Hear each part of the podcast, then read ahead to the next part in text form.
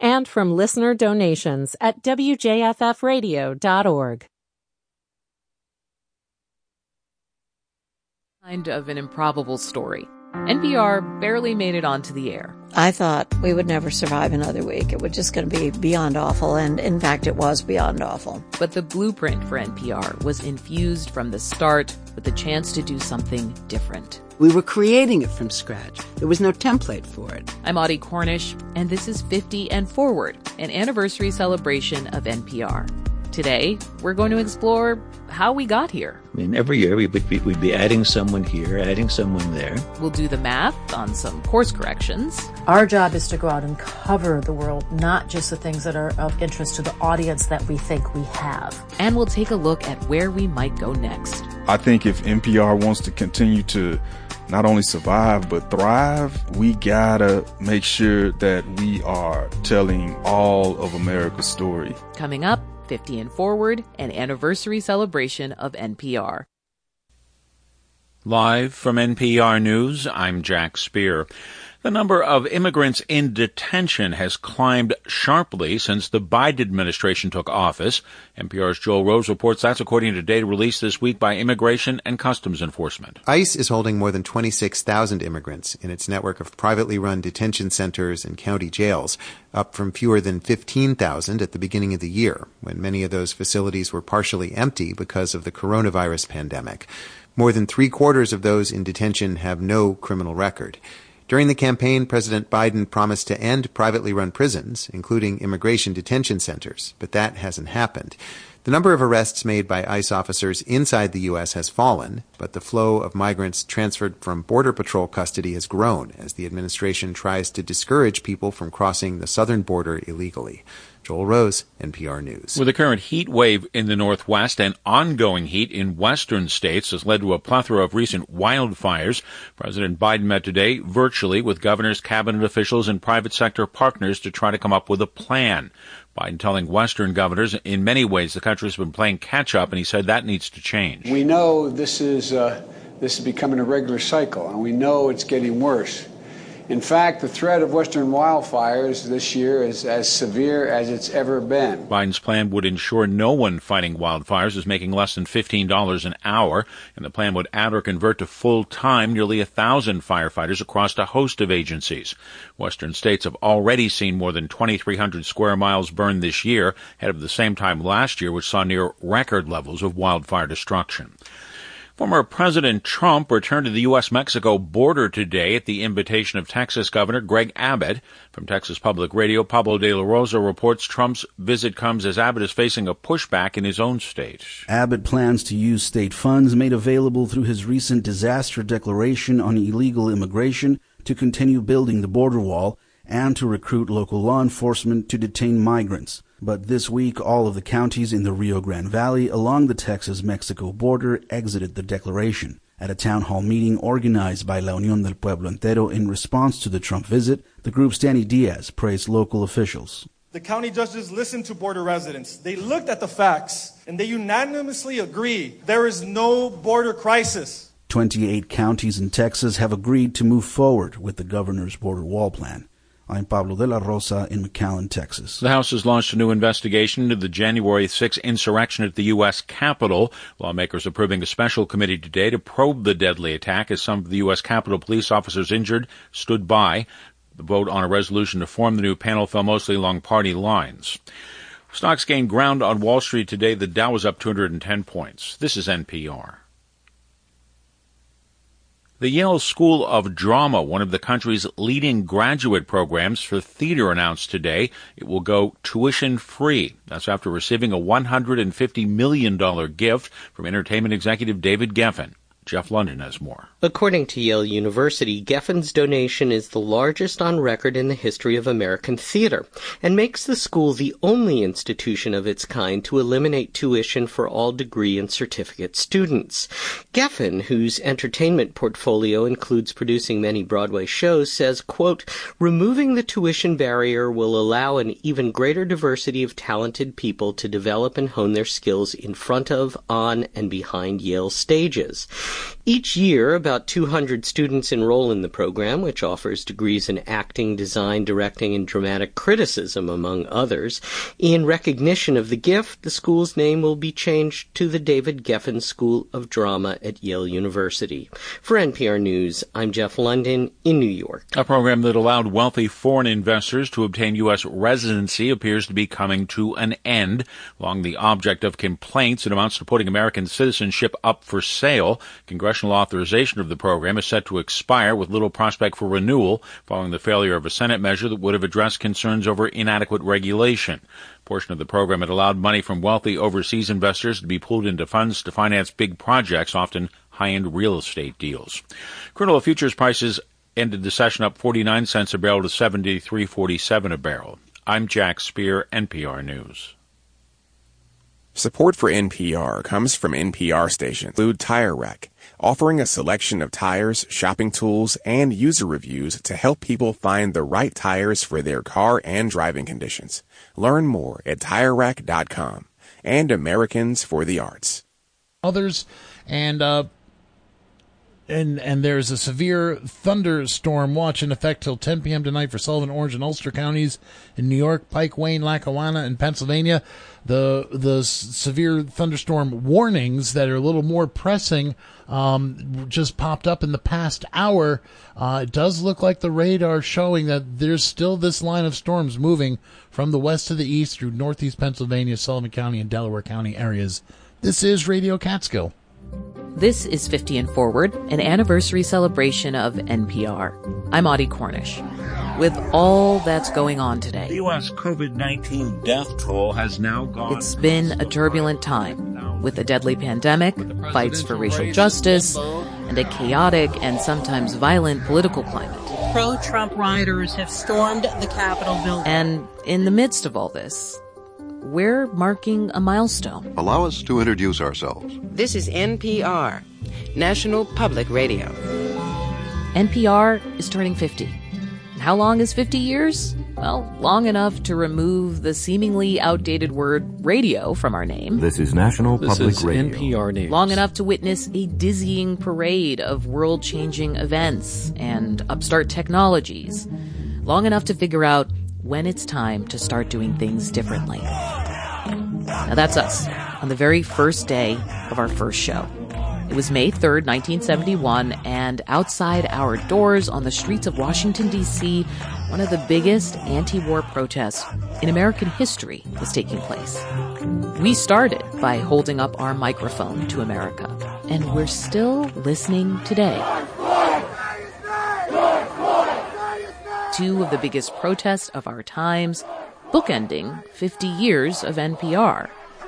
Today, we have the story of a ragtag network born in the era of Vietnam and Watergate that came of age during the explosion of the 24 7 news cycle and we're going to explore how the news has changed. First reports that President Nixon the would space resign. shuttle Challenger lifted As off. of today, the wall that bisects Berlin. The extent of the epidemic of Kaposi sarcoma. President Clinton is vowing to finish Katrina his hit term. the coasts of Louisiana. It appears that a plane has crashed into the upper floors of the World Trade Center. My goodness, we're in the middle of an earthquake? Powerful scene in Tahrir Square. Last night, Donald Trump was elected the 45th president. We'll look at how our journalism has changed with our ever growing team of reporters, producers, and hosts. I'm Sanford Ungar. I'm Robert Conley. I'm Noah Adams. And I'm Linda Wertheimer. I'm Robert Siegel. I'm Bob Edwards. I'm Melissa Block. I'm Renee Montagne from NPR News. I'm Ari Shapiro. I'm Scott Simon. And I'm Steve Inskeep. I'm David Greene in Washington, I'm Mary Louise Kelly. I'm Noel King. I'm Lulu Garcia Navarro. I'm Ailsa Chang. I'm Rachel Martin. This is Kelly McEvers from NPR. It's All Things Considered from NPR News. I'm Michelle Martin. We'll hear our theme music grow up.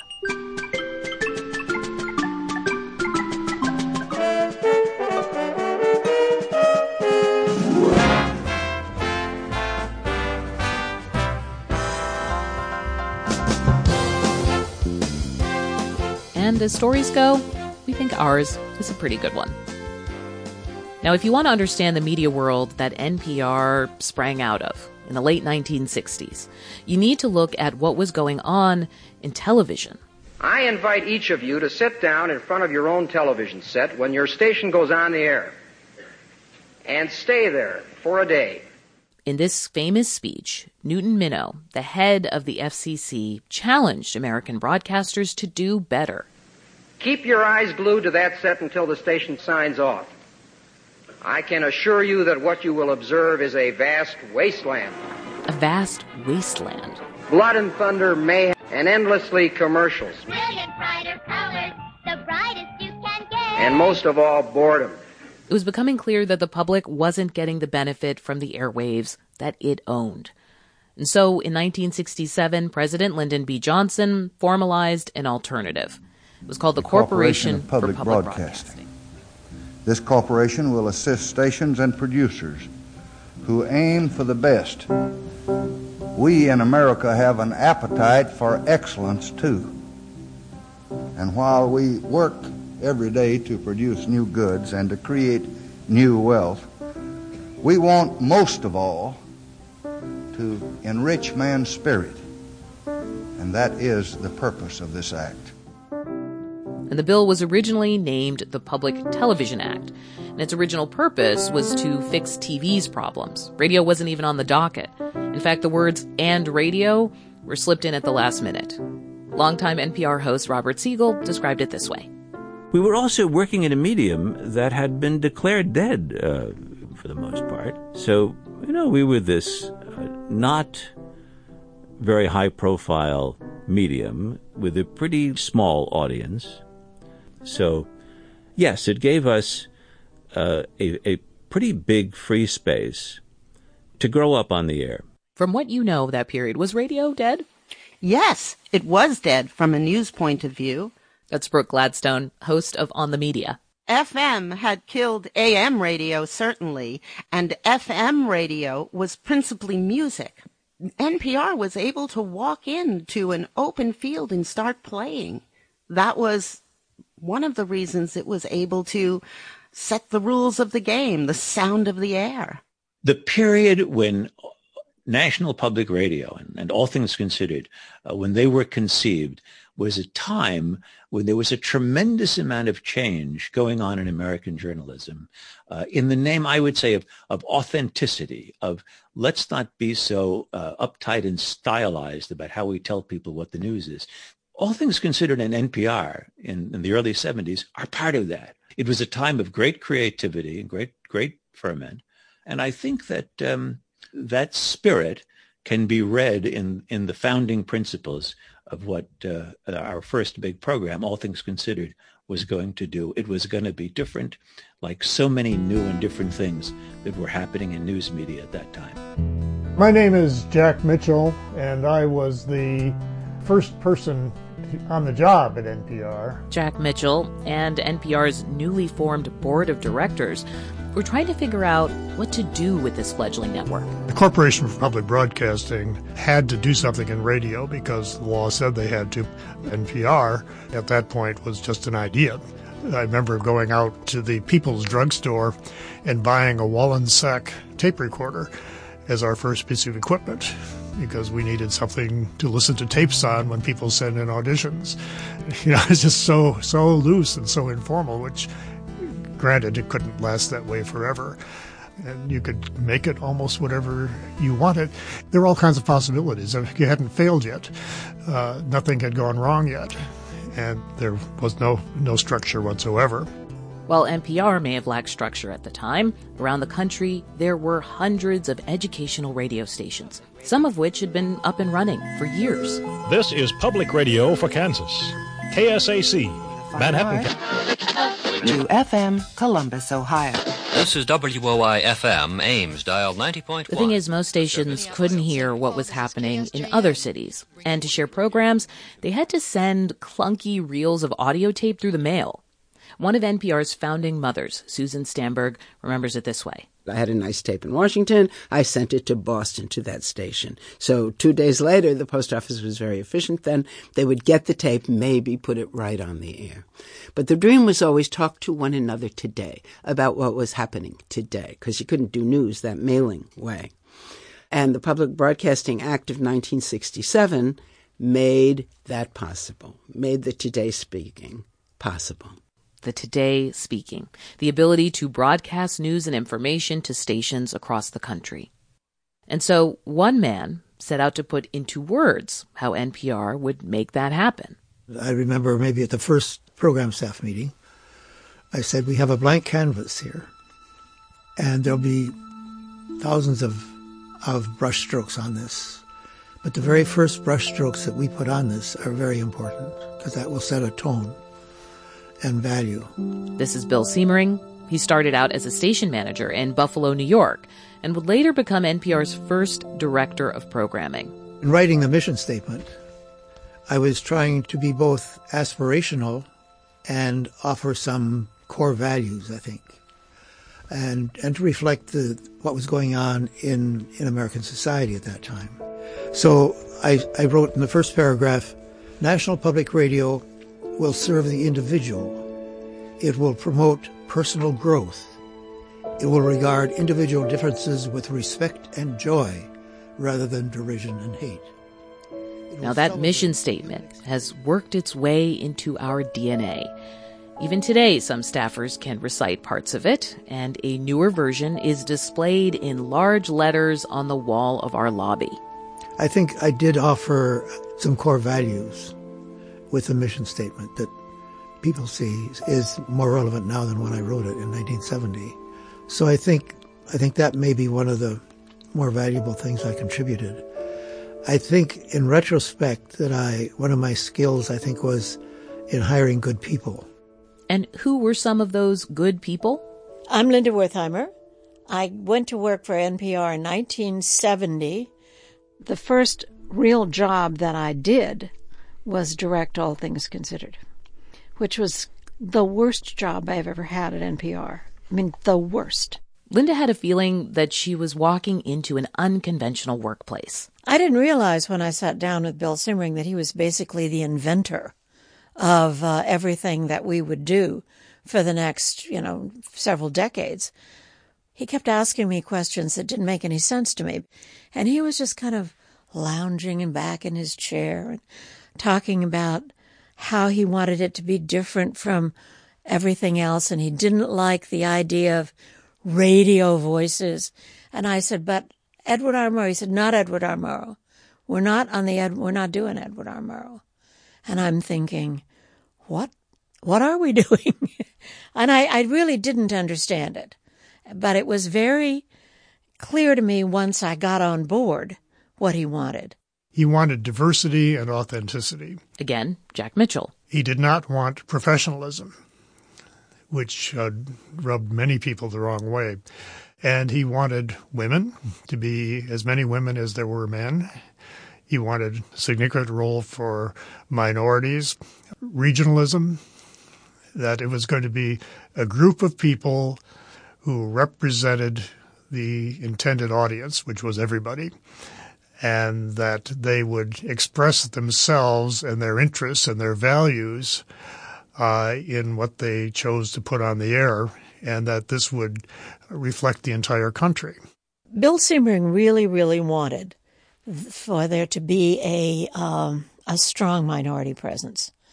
We have not exactly won that fight that Bill Siemering wanted to. We have not turned this network into a place that sounds like America, really. Realizing Siemering's vision of a diverse NPR, well, that's the work that continues today. But on May 3rd, 1971, the priority was to launch the first program, All Things Considered. The day of the very first broadcast, we were all wired. Susan Stamberg. We were so excited. Everybody. Couldn't wait for it. We're terrified of it. We're as enthusiastic as we could be. The handful of reporters, five as well, massive anti Vietnam War protest. There was so much tear gas in the air that when I came to work on the bus, I was, I, you know, I was just gagging the entire time. And then we get there and we don't know where anybody is. Linda had good reason to wonder. It was up to her to get the broadcast on the air. And of course, those were the days before cell phones, and somebody would have to like run into a restaurant and call the home base and say, I've got this and I've got that, and I'm coming in, or, or not call. You know, just leave us wondering if they lived. They came racing in with teeny little reels and uh, that they had to put on bigger reels in order to deal with them and work with them. They sat down and they began slashing at it with with the razor blades and the sticky tape, racing it into the control room, throwing it at the at the uh, engineers to rack up on on the playback uh, machines. We did not know when the first piece was going to be ready, so Conley brings us onto the air. From National Public Radio in Washington, I'm Robert Conley with All Things Considered. He says a few things that he had planned to say, and we still don't have anything. So then he starts to talk. Uh, the day started out almost before dawn, and now Robert Conley was he had a beautiful voice. He'd been at the New York Times. He was a fi- very fine writer, but he was just improvising. They shoved he improvised his way into the first piece. Finally, you know, I'm saying to him, "We got it, we got it, we got it." And he calls for it to be played, and we started playing it. Thousands of young people came to Washington willing to risk being arrested in order to end the war. They went into the streets this morning to stop the government from functioning. And I remember sitting again on the floor because we still didn't have furniture. Only a month had gone by. Uh, sitting on the floor of the control room then, when while Linda Wertheimer directed, and listening to what was coming out of the radio, and it was something. It was sounds and a kind of reporting I had never heard. For these young Americans, today was a major test of their commitment to the ethical code of the young and the angry. It was their freedom ride, their Selma March, their May Day. The star of it was a guy named Jeff Kamen, who was a guerrilla radio reporter. I mean, he was just a wild man. None of that stiff formality out of Jeff, and he'd had a lot of experience at different in different radio places. So he came back with wild tape, just capturing the guts of that day, the rage that was on the street, the reactions of the cops, and the famous piece of tape, which all of us who were there at the beginning, he brought back, and it was Kamen going up to a cop and saying, Excuse me, officer, but is that a technique? You are riding your motorcycle directly into the crowd Excuse of protest. Me, Jeff National Public Radio. Is that a technique where the men actually try to drive the bikes into the demonstrators? No, it's no technique. We're trying to go down the road and the people get in front. What are you going to do? You don't stop on a dime. We didn't have all of it. So some more would come in and we'd put that on. Some more would come in. We had no idea how long it was.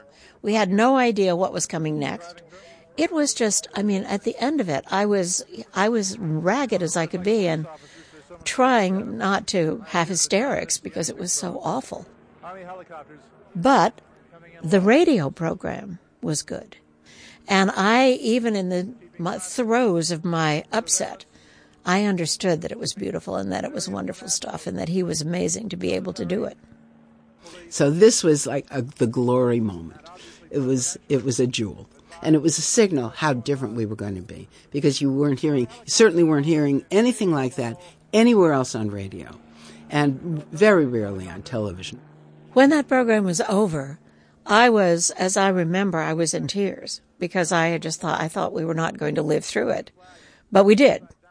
And then it occurred to me that we had to do it again the following day and every day after that.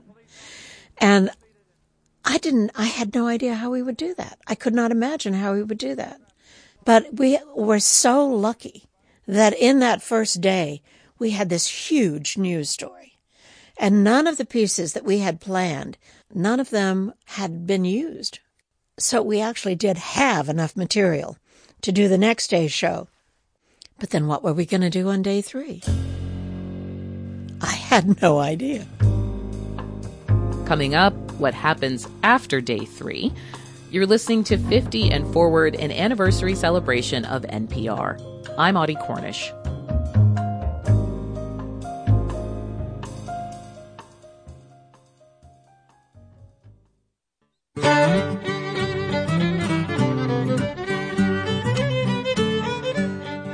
Poetry set to music. Next time on the Waggaloo Monkeys with me, Graham Rice, here on WJFF Radio Catskill, we continue to showcase poetry set to music, and this week, the Irish poet W.B. Yeats. Join me, please, on Sunday afternoon at 3.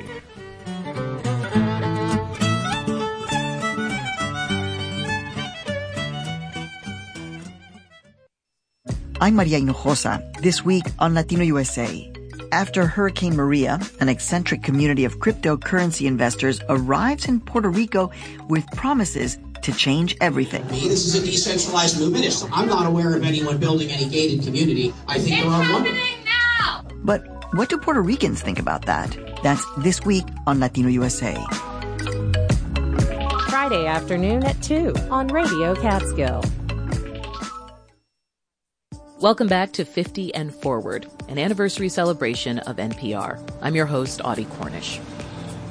Few things represent NPR's growth more than our building, our headquarters in Washington, D.C.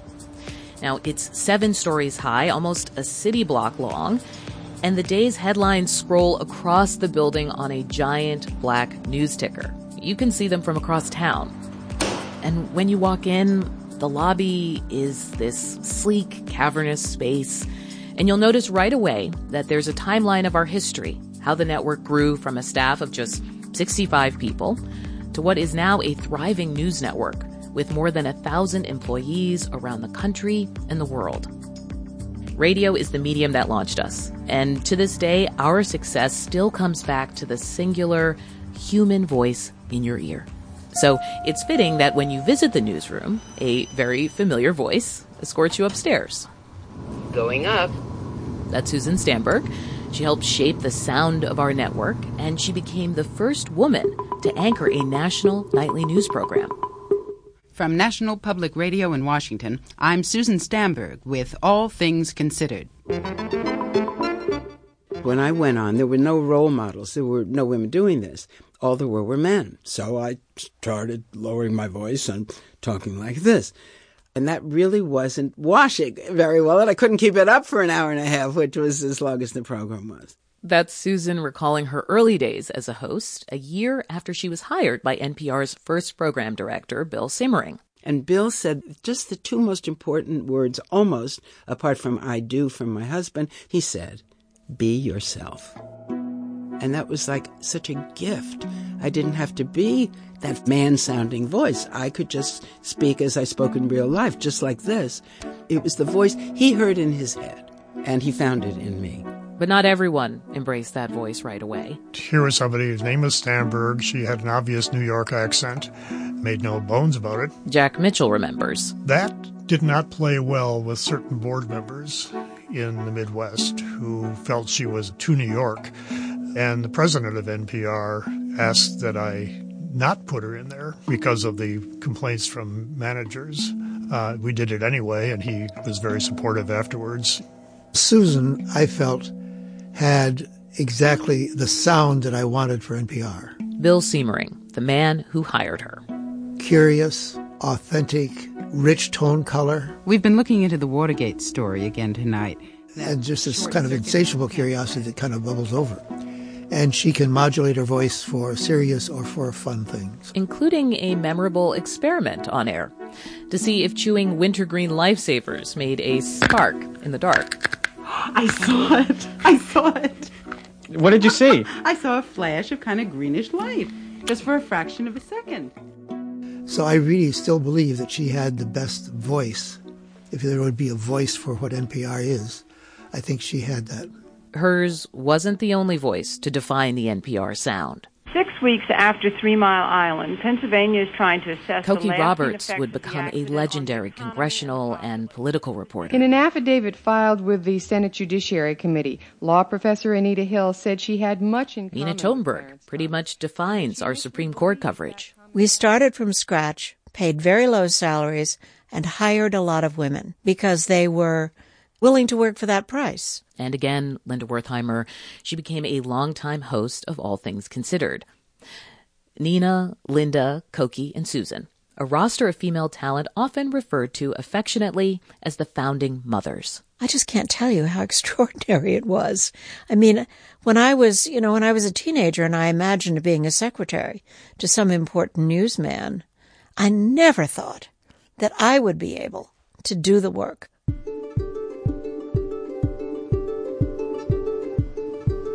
A lot has changed since the early days of the founding mothers, and you can feel it when you walk into the newsroom. When we're not in a pandemic, the building hums with activity.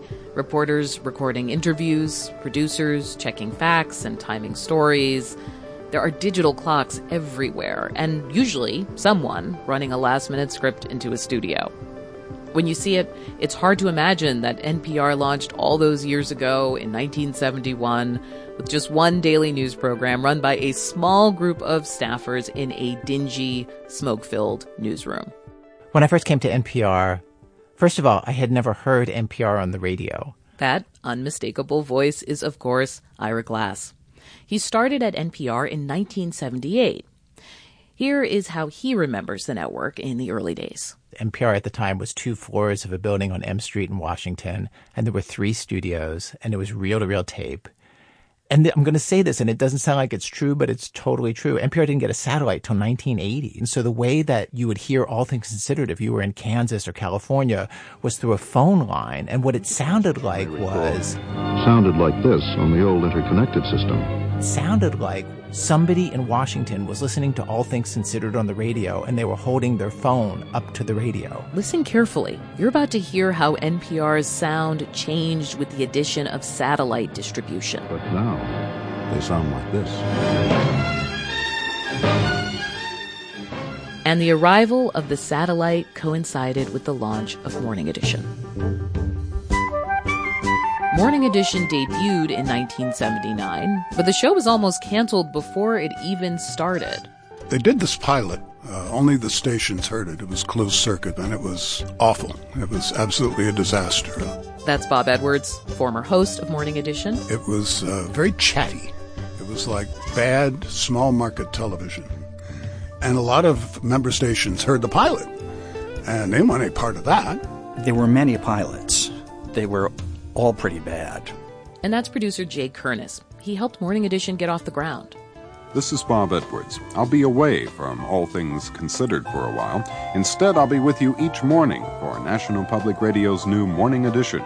A week later, Bob Edwards took leave from All Things Considered, and Morning Edition went on the air. Good morning. Today is Guy Fawkes Day. Guy's plot to blow up Parliament was discovered on this day in 1605. Today is the beginning of National Split Pea Soup Week, and it's the debut of this program. I'm Bob Edwards. And that first show was well received, but still needed to prove itself, especially with NPR's staff. They told us that we really wouldn't be doing very much for it at all, that we'd be writing a news spot here or there. They lied the voice of Cokie Roberts. She was with the program until her death in September 2019. Here she is in a 1989 interview, voicing concerns of staff that they'd be working twice as hard for the same pay. They knew they'd have us over a barrel in the end because they had all of the statistics that showed them that morning is when a lot of people like to listen to the radio. And they knew that all of us were egomaniacal enough so that once we found out that everybody was listening, we'd beg to be on that program. And right they were. Morning Edition built its audience, and NPR continued to expand. In 1979, the network opened its first foreign bureau, sending Robert Siegel to London, and slowly NPR was able to hire new correspondents and freelancers stationed around the globe. We'd contracted with someone in South Africa. We'd contracted with a, uh, a woman in Rome, whom you may have heard of. For National Public Radio, this is Sylvia Poggioli in Rome. We did it incrementally. I mean, every year we would be, we'd be adding someone here, adding someone there. And I remember on 9 11 being in New York and learning, that week at least, that we by that time had more staff foreign correspondents, or at least in more places around the world, than the big three television networks did. Now, NPR has 17 official foreign bureaus and numerous stringers providing coverage from around the world. I mean, when I when I first came, we were a little a little spice in the in the public radio system. Ten years later, fifteen years later, we are an institution. We become, in some regards, a cliche. Uh, we're the subject of jokes. Hello, I'm Margaret Jo McCullen. And I'm Terry Rialto. And, and you're, you're listening, listening to The Delicious Dish on National Public Radio. This sketch appeared on Saturday Night Live in 1998. Well, Terry, I really got greedy this year. I'm asking Chris Kringle for a wooden bowl.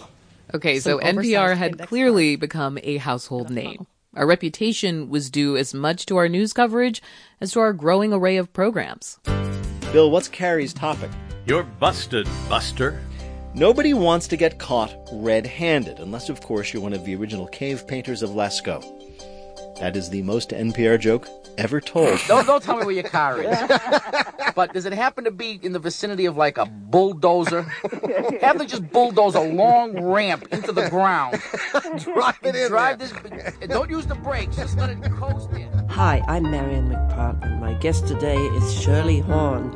She's a truly inspirational singer and pianist whose sensitivity and romanticism have contributed greatly. Well, I'm really glad we got the chance to speak because when I heard you had a book coming out, I thought, what a good excuse Well, to call up knows? Maurice Sendak and have a chat.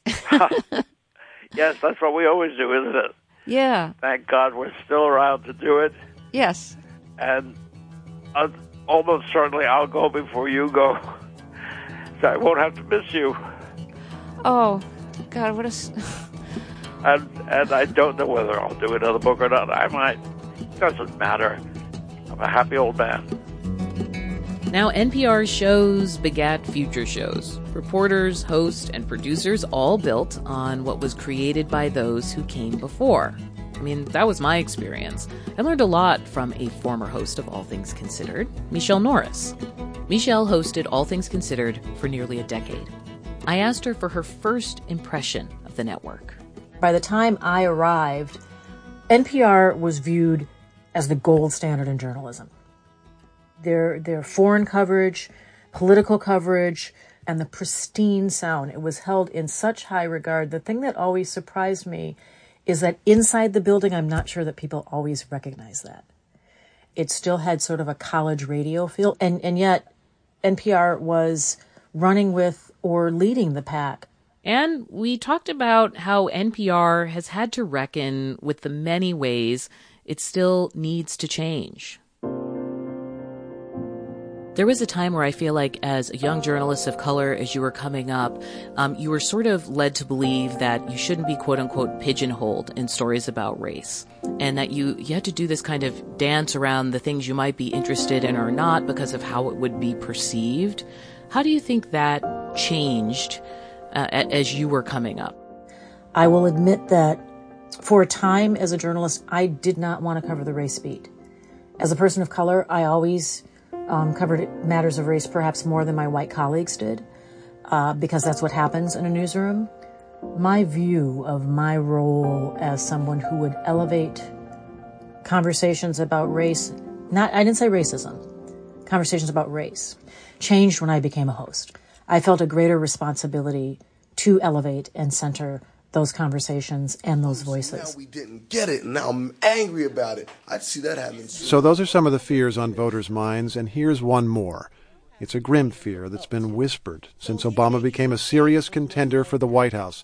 Leading up to the presidential election in 2008, Michelle teamed up with Morning Edition host Steve Inskeep for a series of trips to York, Pennsylvania, where they listened to voters and held frank and sometimes challenging conversations about race.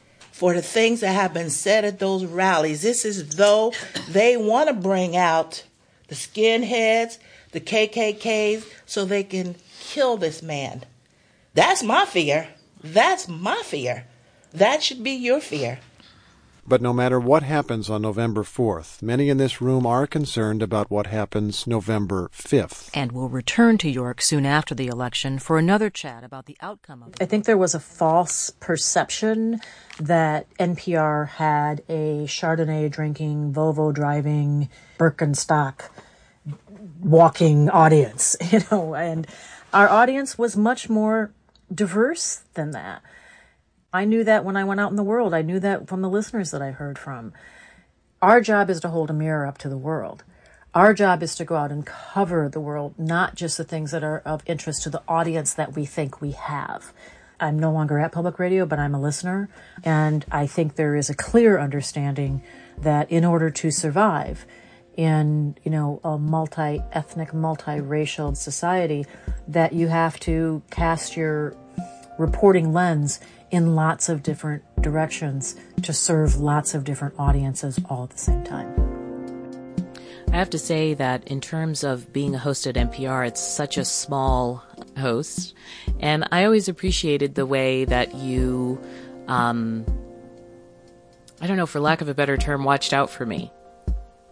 Because you didn't have to. Thank you. I appreciate that. The job that you hold is the hardest job I've ever had. And so to have that kind of support system where you can reach sideways, you can reach forward, you can reach backward, and, and know that people have your back is, is really important. It's, it's the key to survival, it's the key to thriving. So, how does NPR survive or thrive in the next 50 years? Coming up, we'll find out. You're listening to 50 and Forward, an anniversary celebration of NPR. I'm Audie Cornish.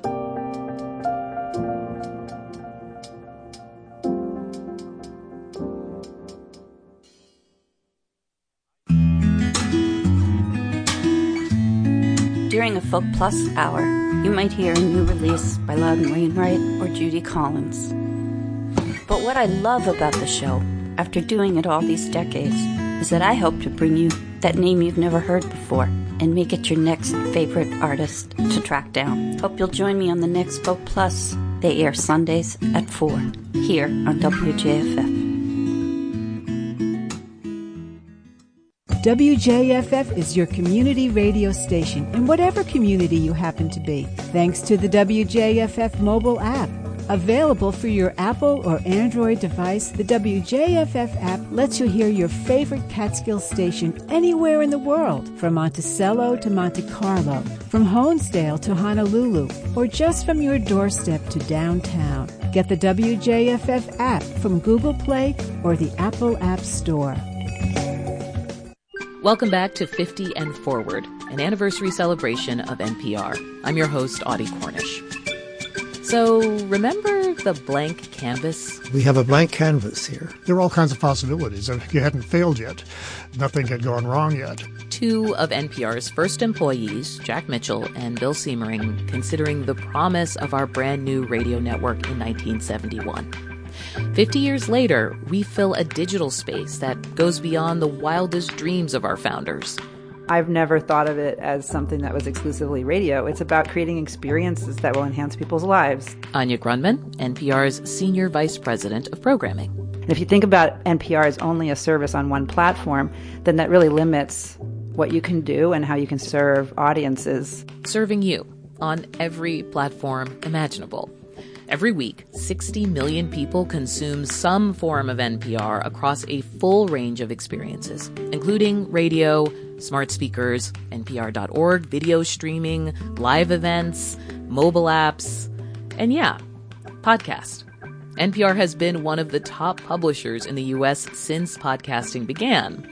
In fact, in January of 2000, NPR created an online show, and that didn't exist on the radio at all. It was called All Songs Considered. It was our first podcast before the term even existed. Now, NPR publishes more than a dozen of them every week and partners with stations and independent producers as well. We're always thinking about those stories that matter and how to tell them. I'm personally interested in immigration stories. My father is an immigrant from Iran and stories of Latino identity. My mom is a migrant from Puerto Rico. Shireen Marisol Meraji, a co-host of the NPR podcast Code Switch. Code Switch is a team of journalists that talks all about race and identity in the United States. The story that I am the most proud of telling is a story that went beyond a stat, a stat that is used over and over again, which is that, you know, 16 million people live in a household where one or more of the people in that household is undocumented. And in the case of the family that I profiled, I talked to three siblings, one who was a citizen, one who was completely undocumented, and one who had DACA about what it was like to live together and know that their futures looked very different. They shared with me things that they hadn't even told each other. Me and my sisters are actually talking about it how we don't have a plan if we're deported. We've been in this country long, like so long that we feel like nothing's going to happen to us because like it's just it hasn't happened before. And it was very psychologically challenging for all of them to to do this. And I think that that's what we do so well at Code Switch is we, we will take a faceless statistic and we will make it real and human for our listeners. Last year, Code Switch was named Apple Podcast's first ever show of the year in the US. Another NPR innovation that surprised even the people who invented it was the Tiny Desk concert. I go to a music festival every year. It's called South by Southwest, and I've discovered lots and lots of talent there. Bob Boilen of NPR Music. I went with an NPR Music uh, teammate, Stephen Thompson. Uh, we went to see an artist named Laura Gibson. When my eyes survey. And uh, we couldn't really hear her. She came off stage. We introduced ourselves to Laura, and Stephen jokingly said to her, We couldn't hear you. You ought to just come play a private concert in our office. And we both laughed, or all three of us laughed, and before we knew it, three weeks later, there she was. She was uh, she came to NPR. She was on tour with the Decemberists at the time, and uh, I put her behind my desk uh, with a microphone, a couple of cameras, and um, took it home and edited it, put it up online, and it was the beginning. No one at NPR Music imagined that this chance meeting would, in time, produce the phenomenon known as the Tiny Desk, a video series that features musicians performing short 15 minute concerts. And it would become NPR's biggest digital program. How's everybody doing?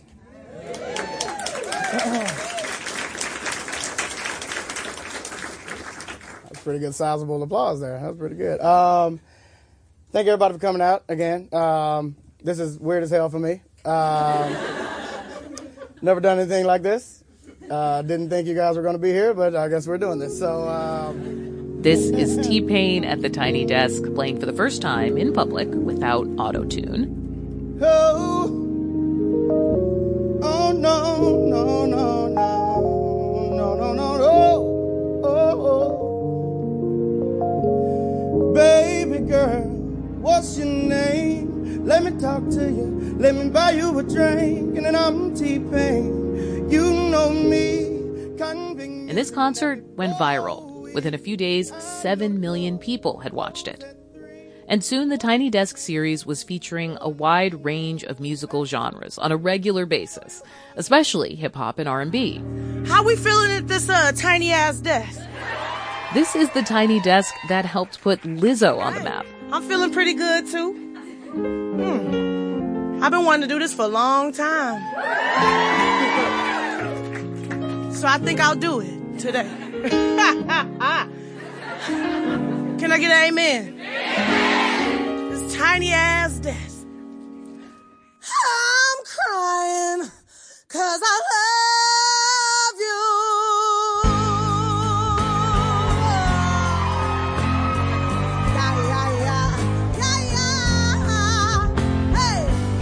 got me standing in the rain. Gotta get my hair pressed again.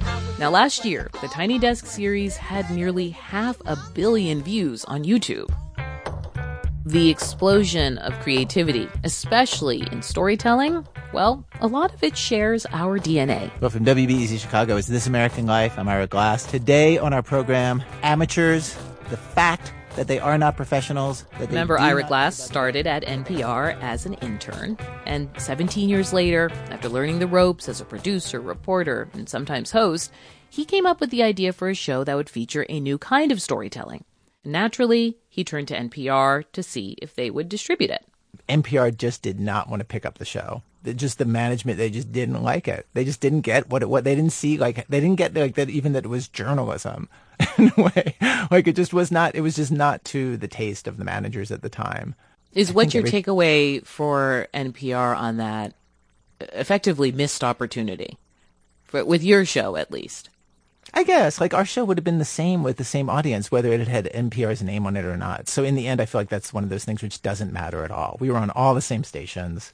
We reached all the same audience. This American Life took off in a spectacular fashion. It remains one of the most popular shows and podcasts today. And it has what could be described as a public radio style conversational, low key, intimate. There are things that when I went off to do my own show, that were very different than than I would do as a reporter or occasional fill-in host on, on All Things Considered or Talk of the Nation or something. And and my my problem was when I would try to do it, what I sounded like was somebody trying to sound like an NPR reporter and mostly failing. Like if anything, like when we started This American Life, the way I sounded on the air to to a lot of program directors around the public radio system, it, it was not seen as an asset. Like I remember, uh, you know, we would try to talk stations into picking up our show. And the program directors were like, well, I heard, you know, like I've heard him on like NPR and he's a good reporter and all, but are you going to get a real host? Like, are you going to get like, you know, and by that they meant somebody who like spoke with more authority.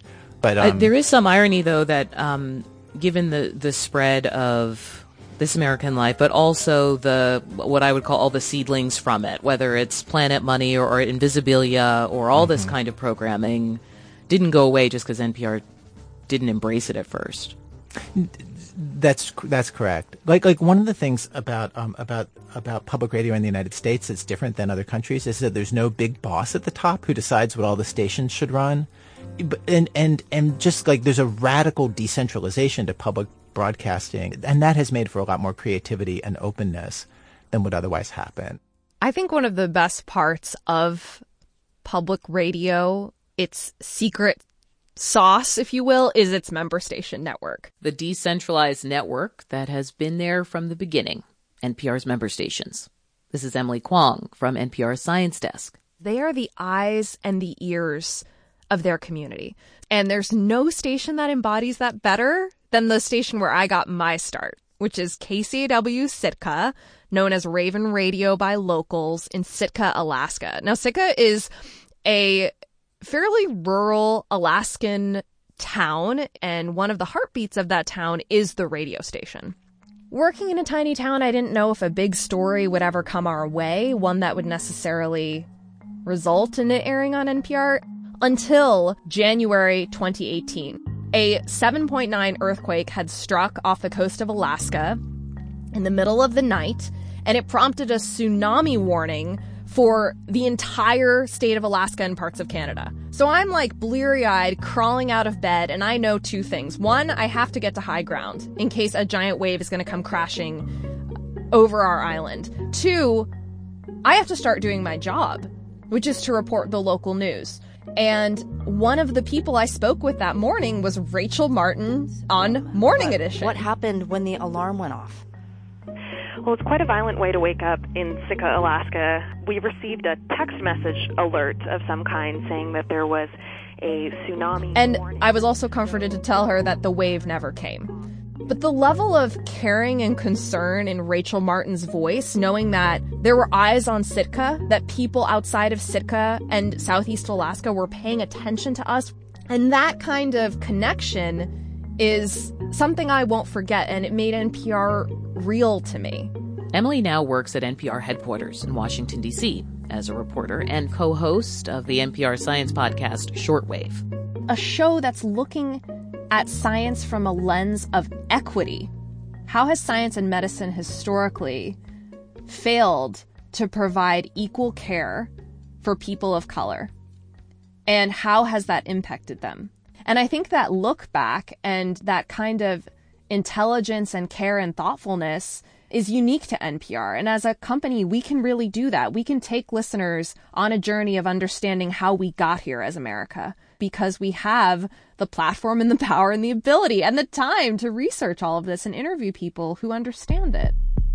Having the power and the platform means we can experiment with new shows, ask new questions, and hear new voices. This is Sidney Madden from NPR Music. I am one of the co hosts and reporters of Louder Than a Riot. And I'm Rodney Carmichael, also of NPR Music, where I also co host and co write and report for Louder Than a Riot. Louder Than a Riot is a podcast that looks at the interconnected rise of hip hop and mass incarceration. With Louder Than a Riot, we really wanted to tell the story that we've lived, you know, as as you know, two people from the hip hop culture of the hip hop culture um, who've been fans of it, you know, from day one, and we knew that there was a story there that there were voices there that you have never heard on NPR. Hip hop is talking about what we live, trying to live the American dream, failing at the American dream, being abused by the system and law enforcement and the government. Without those things, hip hop wouldn't even exist. You have to. It is very serendipitous that the rollout of this show came uh, on the dovetail of the summer we just lived through in 2020. But at the same time, the whole point of the show is that hip hop's been saying it for 40 years, and so many people didn't listen and they just casually consume it but don't consider the deeper meaning and the meaning between the lines and between the lyrics. A lot of people aren't able to understand their purpose in my neighborhood because they're trying to survive. I need I need milk. I need bread. Damn it, I just got a gas bill. Oh my god, my lights is off. Oh my god, now my lights is off, now my car broke. How am I going to even think of anything else? It's funny because when I came to NPR and, you know, we would be in these big meetings and there would be talk about audience and, and numbers and, you know, target audience and, and, and what the quintessential NPR audience looks like. A lot of times I heard that audience, I've heard it described in ways that didn't include me. And that was always surprising to me because I've been a fan of NPR for 17 years. And so I imagined um, an NPR audience that was just as uh, wide ranging and, and diverse in, in listenership as, you know, as as my own experience is. And I would love to see us get to the point where we're not just creating specialty shows to go after new audience, right? Like we need to be in in all of our you know main broadcast shows telling the kind of stories that we feel like aren't being heard or told enough on our bigger outlets. Absolutely. Absolutely. It's like don't wait to play catch up on something you know you can be a leader in you know? Something you know you have the talent and you have the resources and you have the drive and the vision to do and we shouldn't have to wait another 40 years to, to tell people the story of what's happening in 2021 you know let's let's let's start telling those stories right now. Right now and in the years to come. As always we'll continue to ask ourselves what we can do better where we can improve and how we can innovate. Npr has worked for 50 years to get it right to hear every voice and to connect with you and we're grateful for the chance to do it all again tomorrow. 50 and Forward was produced by Carrie Thompson with production assistance from Aaron Slomsky Pritz. Our editor is Kitty Eisele. Our senior producer is Soraya Mohammed, and the senior director of programming is Yolanda Sangweni. Special thanks to Art Silverman, Neil Tevault, Barry Gordemer, and Casa Overall. There are countless people we couldn't include who made NPR what it is today, and to them, we say thank you. To hear this show again and check out stories from the archives, please visit npr.org slash 50. And some final words from Susan Stamberg. Hang on to that sense of mission and the idealism with which we began, because it's, it shows we're hurtling towards the next phase. We have passed through it, and there's going to be something beyond that, too. I'm Audie Cornish. You've been listening to 50 and Forward, an anniversary celebration of NPR.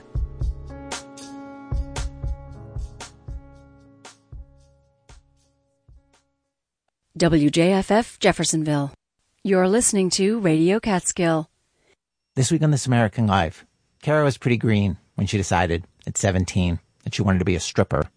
Before her first shift, she went dress shopping. It was a, a purple dress. I got it from Macy's. Was it like floor length? Yeah, it's flowing. And I see all these girls and they're in like fishnets and clear heels. Sex workers and laws that are supposed to protect them, but don't. This week. Saturday at 6 on Radio Catskill.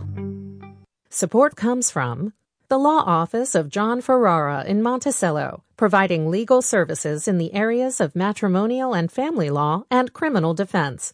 John.Ferrara557 at gmail.com. Support comes from The Vintage House on Main Street, Jeffersonville. featuring eclectic furnishings, clothing, antiques, records, and books in a charming 19th century house. Vintage House